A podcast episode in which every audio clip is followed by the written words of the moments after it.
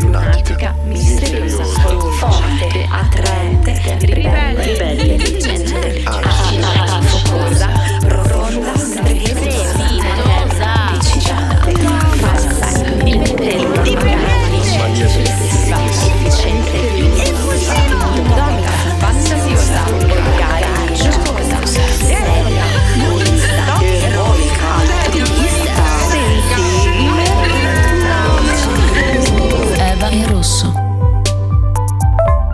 iniziato a star male a 12 con l'arrivo del primo ciclo mestruale, ma pensando fosse la normalità non ci ho mai fatto troppo caso fino ai 16 anni, quando i dolori erano ormai impossibili da sopportare. Ho iniziato a girare diversi medici, c'era chi voleva togliermi l'utero, chi pensava fossero normali dolori che tutte le donne hanno, chi pensava fossi pazza, fino a quando ho incontrato sulla mia strada un noto professore di ginecologia che aveva capito immediatamente di cosa si trattava.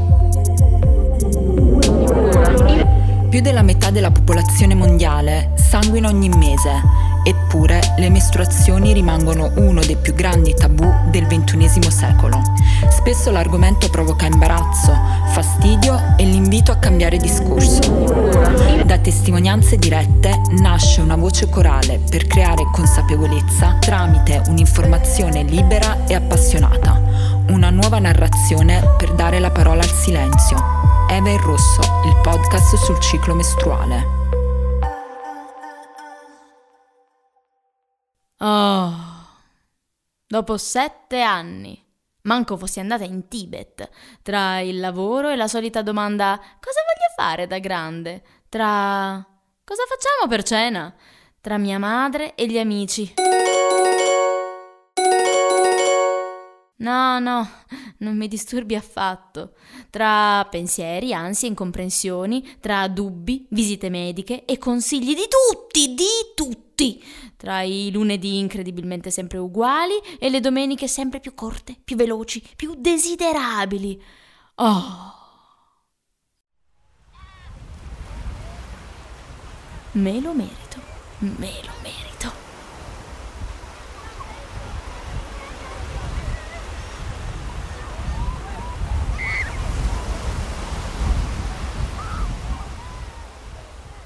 Io e loro, le mie parole crociate, crittografate, cornici concentriche, incroci obbligati, il bersaglio, la pagina della Sfinge, vero o falso, aguzzate la vista, la pista cifrata, la prova di intelligenza, backgammon, sudoku. E questo? Cos'è? Non l'ho mai visto. Non ci sono caselle in cui scrivere, né puntini da collegare. Riempimento libero riempimento libero. E come... E... Ma ti fa così male, davvero? Esagerata. N come... Non saprei. Nessuno che conosco sta male come te. D come... Diamine, ancora. Dovresti prendere qualcosa.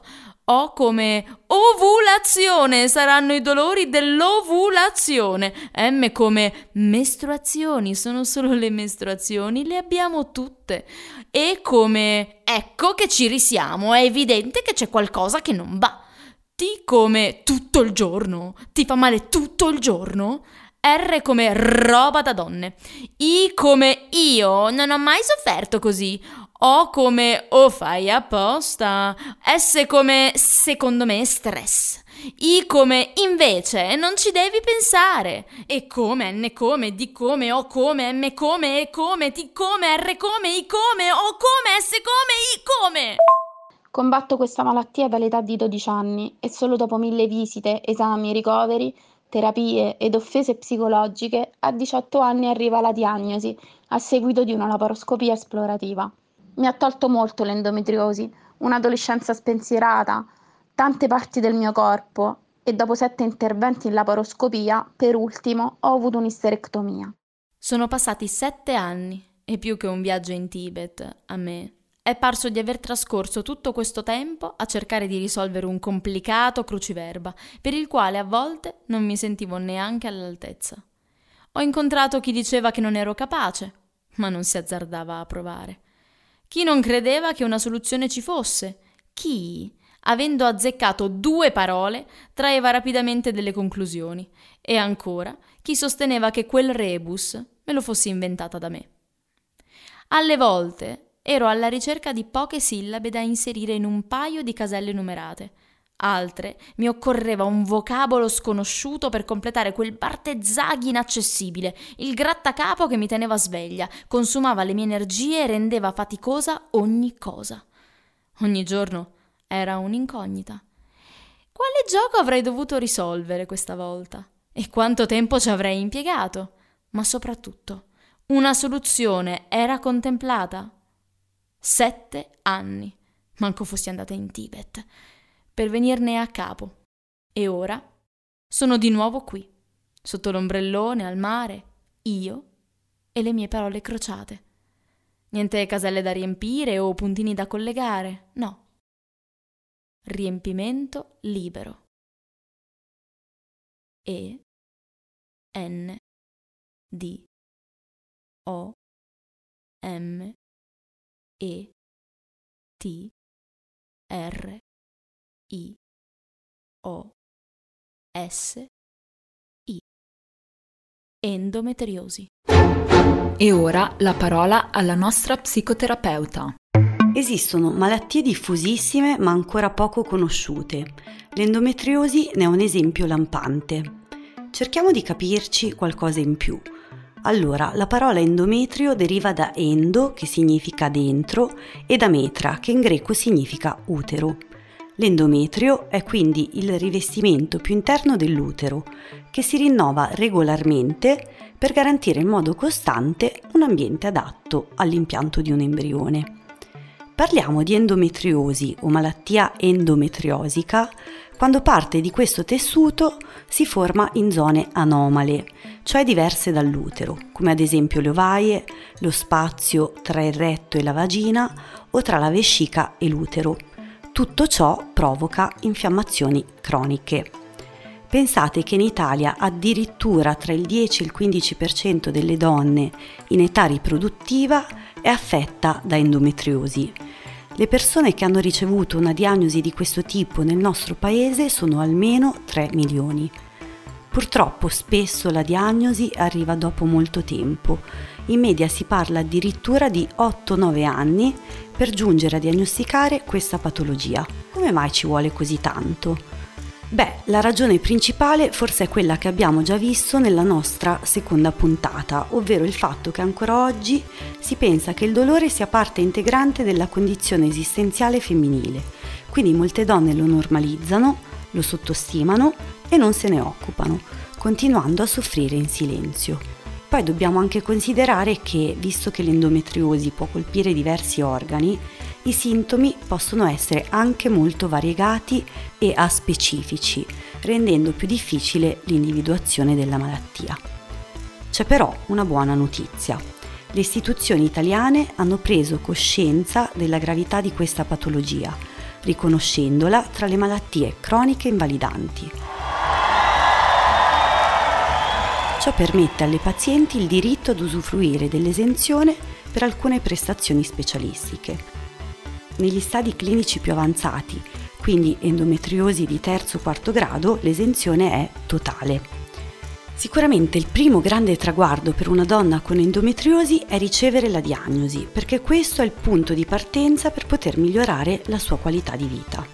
Ad oggi ancora non sono chiare le cause alla base di questa malattia, sappiamo solo che esiste una predisposizione genetica al suo sviluppo. Ahimè, non esiste neppure una cura definitiva, ci si limita per lo più a trattare il dolore. Le terapie più utilizzate sono quelle di tipo ormonale, tramite la prescrizione della pillola anticoncezionale, che, garantendo l'inibizione dell'ovulazione, riduce i sintomi dolorosi nella maggior parte delle pazienti. In altri casi si decide di indurre una menopausa artificiale. L'altra terapia è quella chirurgica. Si procede all'asportazione del materiale endometriosico. Anche l'alimentazione però può essere di grande aiuto nel controllo dei sintomi. È utile ridurre l'assunzione di tutti quei cibi che possono favorire l'insorgenza dell'infiammazione e quindi del dolore, quali ad esempio carni rosse, cibi raffinati, alimenti ricchi di sale, zuccheri semplici e latticini. Se temi di poter soffrire di endometriosi, ti conviene non rimandare e cercare subito un centro specializzato. Intanto vediamo insieme i sintomi più comuni a cui puoi prestare attenzione. Dolore pelvico, dismenorrea, cioè mestruazioni dolorose, irregolarità dei cicli mestruali, perdite ematiche anomale, dispareunia, che è il dolore durante i rapporti sessuali, accentuato nel periodo pre e post mestruale, stanchezza ricorrente e problemi gastrointestinali. A tutto ciò bisogna aggiungere un altro dato importante. L'endometriosi è presente nel 30% circa delle donne infertili. Attualmente sono in corso molti studi scientifici che indagano la relazione tra endometriosi e difficoltà riproduttiva. Sembra infatti che questa patologia possa intaccare l'apparato genitale femminile, i tessuti coinvolti nell'attecchimento degli embrioni e le riserve ovariche, portando così alla riduzione delle possibilità di concepimento. Questo disturbo ha poi forti implicazioni dal punto di vista psicologico, Intanto il lungo iter necessario per giungere ad una diagnosi conclamata crea incertezza, non possibilità di gestione della situazione e di conseguenza molto stress. La ricerca sottolinea come il dolore cronico e ciclico possa alla lunga intaccare notevolmente il benessere psicologico di chi è affetta da endometriosi. La pervasività di questo disturbo comporta infatti ripercussioni in più ambiti personali e socio-relazionali. Di frequente le persone intorno a chi soffre di questa malattia sottovalutano la portata dei sintomi e conseguentemente la donna può sentirsi incompresa, sola o talvolta può giungere a colpevolizzarsi, percependosi come esagerata spesso è costretta dal dolore a periodiche assenze lavorative e questo può farla sentire fortemente inadeguata anche dal punto di vista professionale. Ricordiamoci poi di come il dolore pelvico rende i rapporti sessuali spesso spiacevoli e ciò non può non impattare notevolmente sulla vita di coppia. Anche in questo ambito la donna può sentirsi in difetto. La malattia ha infine ripercussioni complesse sul desiderio di maternità rendendo più difficile il coronamento di questo obiettivo. Tutto ciò può intaccare l'autostima e il senso identitario. Non stupisce quindi che si possano provare sbalzi d'umore, forti reazioni di rabbia e frustrazione. Le reazioni più comuni sono di natura prevalentemente ansiosa e depressiva. Alla luce di queste considerazioni risulta fondamentale un supporto psicologico durante l'iter diagnostico ma anche successivamente. È importante accompagnare la paziente in un processo di accettazione della malattia e delle sue implicazioni per poter elaborare i vissuti negativi e ridefinire in modo più funzionale se stessa e le sue relazioni.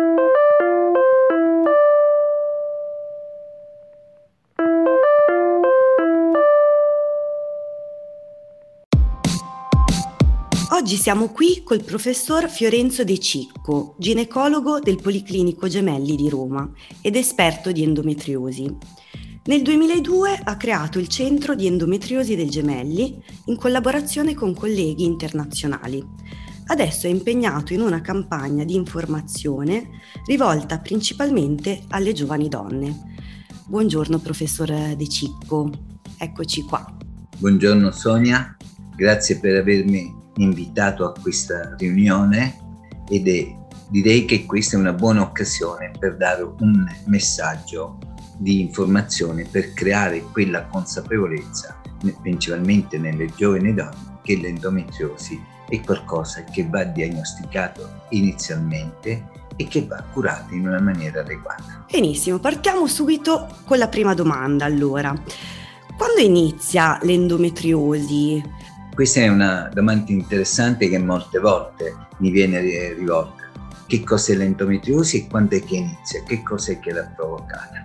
In linea teorica, ma ci sono delle evidenze scientifiche che durante la vita fetale e, e c'è un reflusso di sangue attraverso le tube in cavità addominale delle cellule endometriali.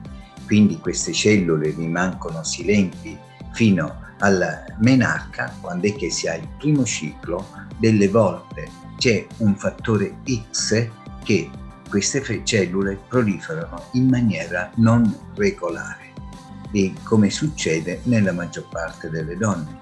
Che cosa succede? Succede che questa proliferazione non regolare e poi porta al, eh, a creare quella che è uno dei sintomi più importanti, che è il dolore mestruale, dolore mestruale severo che nelle stato visto che il 70% delle adolescenti che hanno un flusso mestruale doloroso poi eh, svilupperanno in età adulta eh, endometriosi.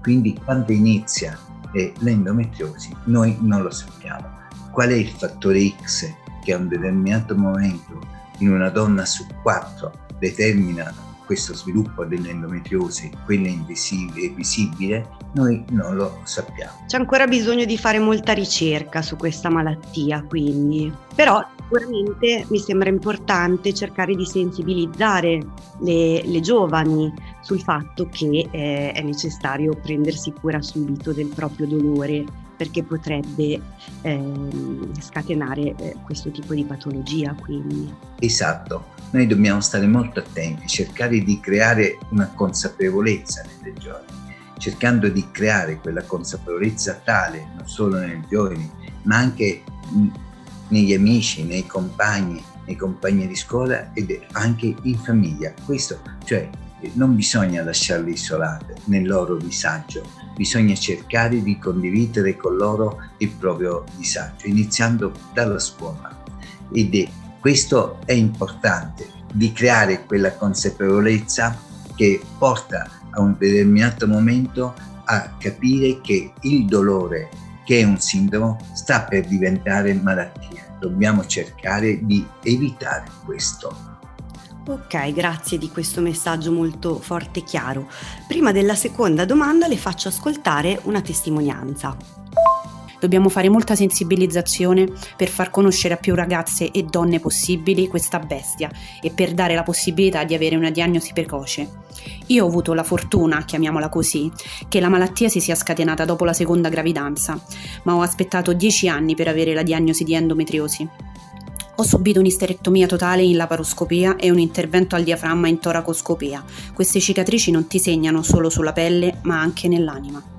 Questa donna ci parla di un iter diagnostico molto lungo che sappiamo caratterizza tante donne con endometriosi e ci dice anche che la malattia nel suo caso si è slatentizzata dopo una gravidanza. Questo è comune e poi volevo anche chiederle qual è la sintomatologia classica con cui si manifesta questa malattia e, e, e proprio eh, vorrei che ci aiutasse a capire qual è la soglia che fa sì che il dolore diventi indice di malattia? Tante domande in una, insomma. Sì, sì, sì, no, ma in realtà eh, la, la paziente di prima, la ragazza di prima ha riassunto in breve quali sono i problemi attuali, cioè lei ha parlato di eh, diagnosi precoce, dobbiamo aggiungere secondaria perché la diagnosi primaria, eh, la prevenzione primaria non è possibile, ma quella secondaria sì. Ed calcoliamo che in Italia, che siamo molto molto attenti a questo, abbiamo dei centri preparati, invecchiamo sette anni prima di fare una diagnosi.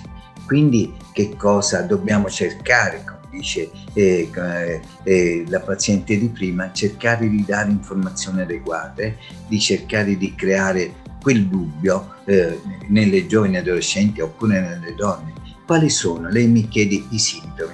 Io direi di riassumere eh, principalmente nelle 3D la sintomatologia che deve eh, portare a un sospetto e rivolgersi ai centri specializzati altrimenti non perché non sono bravi gli altri medici o perché non sanno fare un'ecografia dedicata, perché è la storia naturale eh, di questa malattia. Questa storia naturale a noi ci porta in una situazione in cui, eh, perché abbiamo la possibilità di, di molte consultazioni, ci porta a una situazione di 7 anni. Negli Stati Uniti stiamo a 12 anni per una diagnosi eh, prima che arriva. Quindi i tre sintomi principali che noi dobbiamo tenere presente sono la dismenorrea, cioè il dolore durante il flusso mestruale, questo dolore durante il flusso mestruale che può essere di diverse intensità. Noi usiamo, che lei sa benissimo, una scala bassa oppure un altro tipo eh, di scala, ma il dolore quando la donna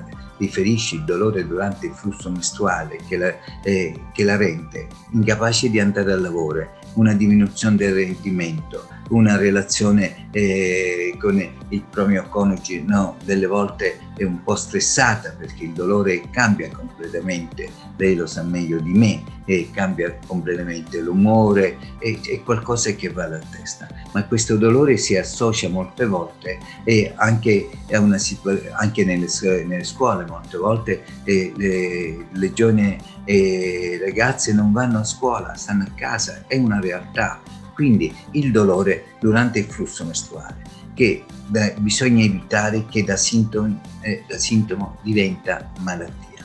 Poi il dolore alla defecazione, eh, cioè durante il flusso mestruale si avvertono una serie di fenomeni come un dolore alla defecazione, come fenomeni di diarrea, come fenomeni di gonfiore addominale, fenomeni di mal di testa, stanchezza, e quindi la cosa importante è cercare di capire durante il flusso mestruale qual è la situazione, se ogni mese si ha un fenomeno eh, di erroido, si ha il gonfiore addominale eccessivo, per cui da una eh, pancia piatta si passa a una pancia gonfia, bisogna dare attenzione. Non è un problema di mangiare sì o mangiare no ed è l'altro elemento importante che coinvolge la donna con endometriosi è la disparonia, cioè il dolore durante il sesso, che può essere eh, iniziale alla parte introidale, va sotto il nome di vulvodenia, ed è, ed è a livello profondo, cioè perché vengono coinvolti vengono coinvolti in, in, uno stato flogistico ma anche di intrappolamento dei nervi che regolano eh, sia la vescica, sia la vagina, sia il retto. Questi sono i tre sintomi principali. L'altra attenzione importante è cercare di capire eh, la quantità del flusso. Generalmente chi ha endometriosi ha una quantità di flusso eccessiva Così delle volte viene coinvolto il problema dello stimolo continuo e della mancanza, la sensazione di mancanza di svuotamento della vescica.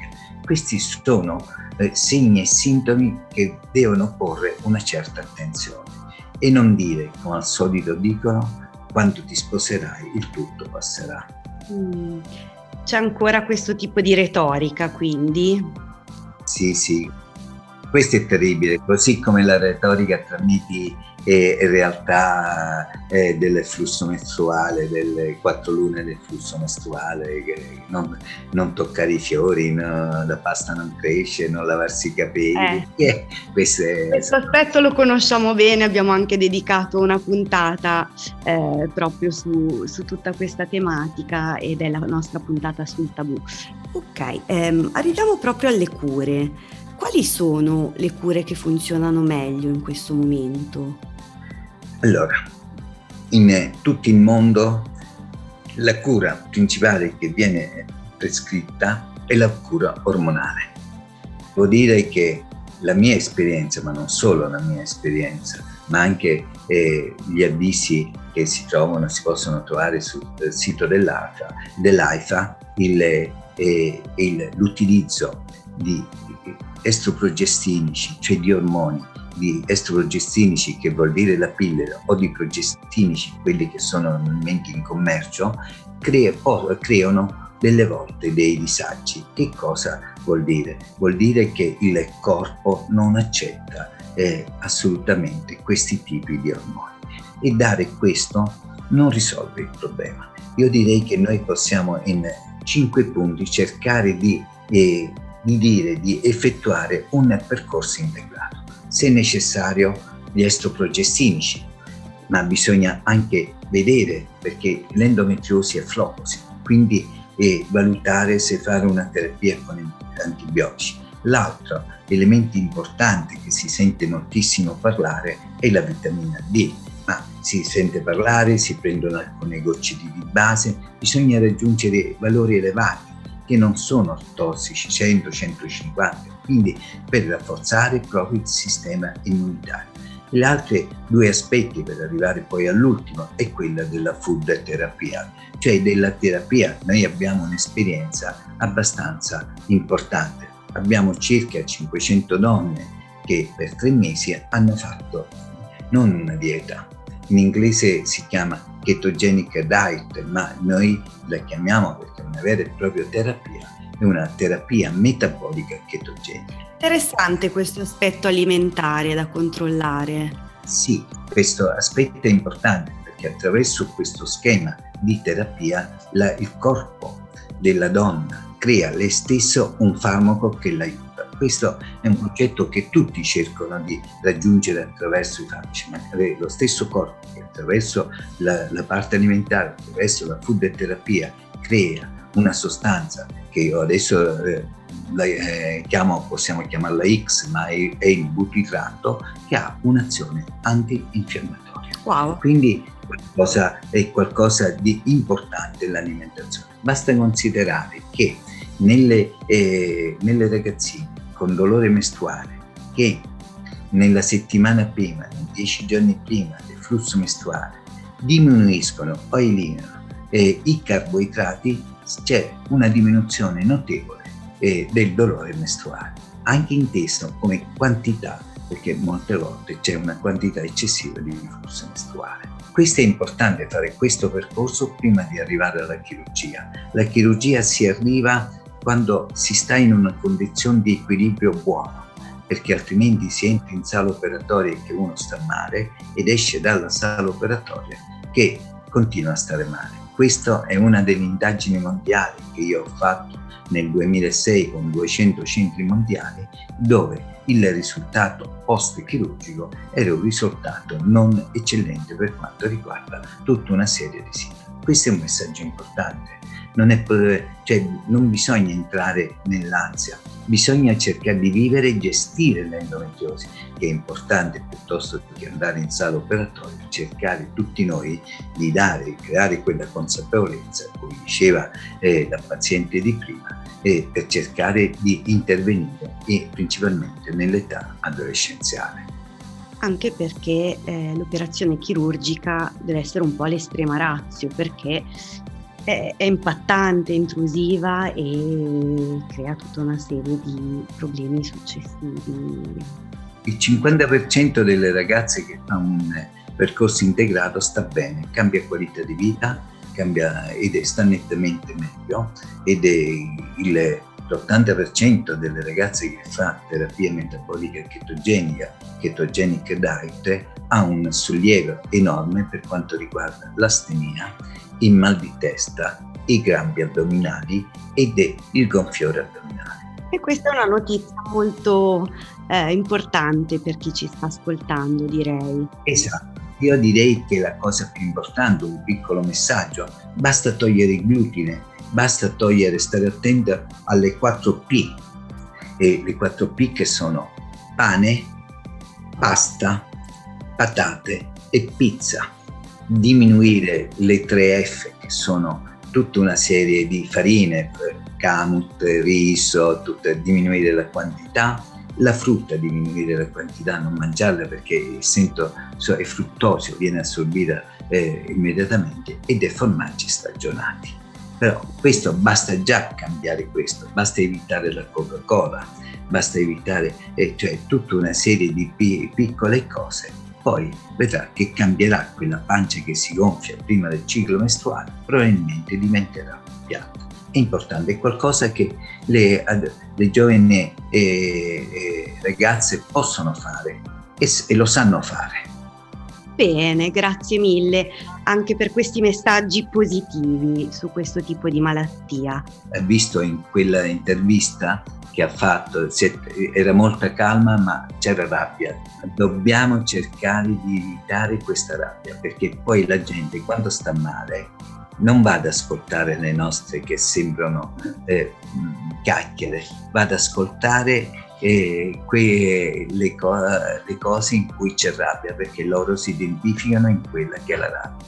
Poi comunque le emozioni contribuiscono al, alla malattia no? in generale, quindi se si arriva anche ad affrontare un trattamento con più serenità emotiva, eh, aumentano le probabilità di successo. Insomma.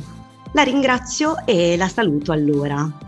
Io ringrazio lei che mi ha dato l'opportunità di condividere con lei questo, eh, questo momento, ma di condividere con tutte le, le, persone, che, le ragazze che ci ascoltano, le ragazze, le mamme, i ragazzi, perché bisogna creare anche in loro una certa consapevolezza e non, e non subito eh, vedere un fatto negativo se la propria ragazza quel giorno non può uscire, non può andare a una festa lei vive un disagio più degli altri, quindi questo è importante. Vi saluto a tutte voi. Arrivederci.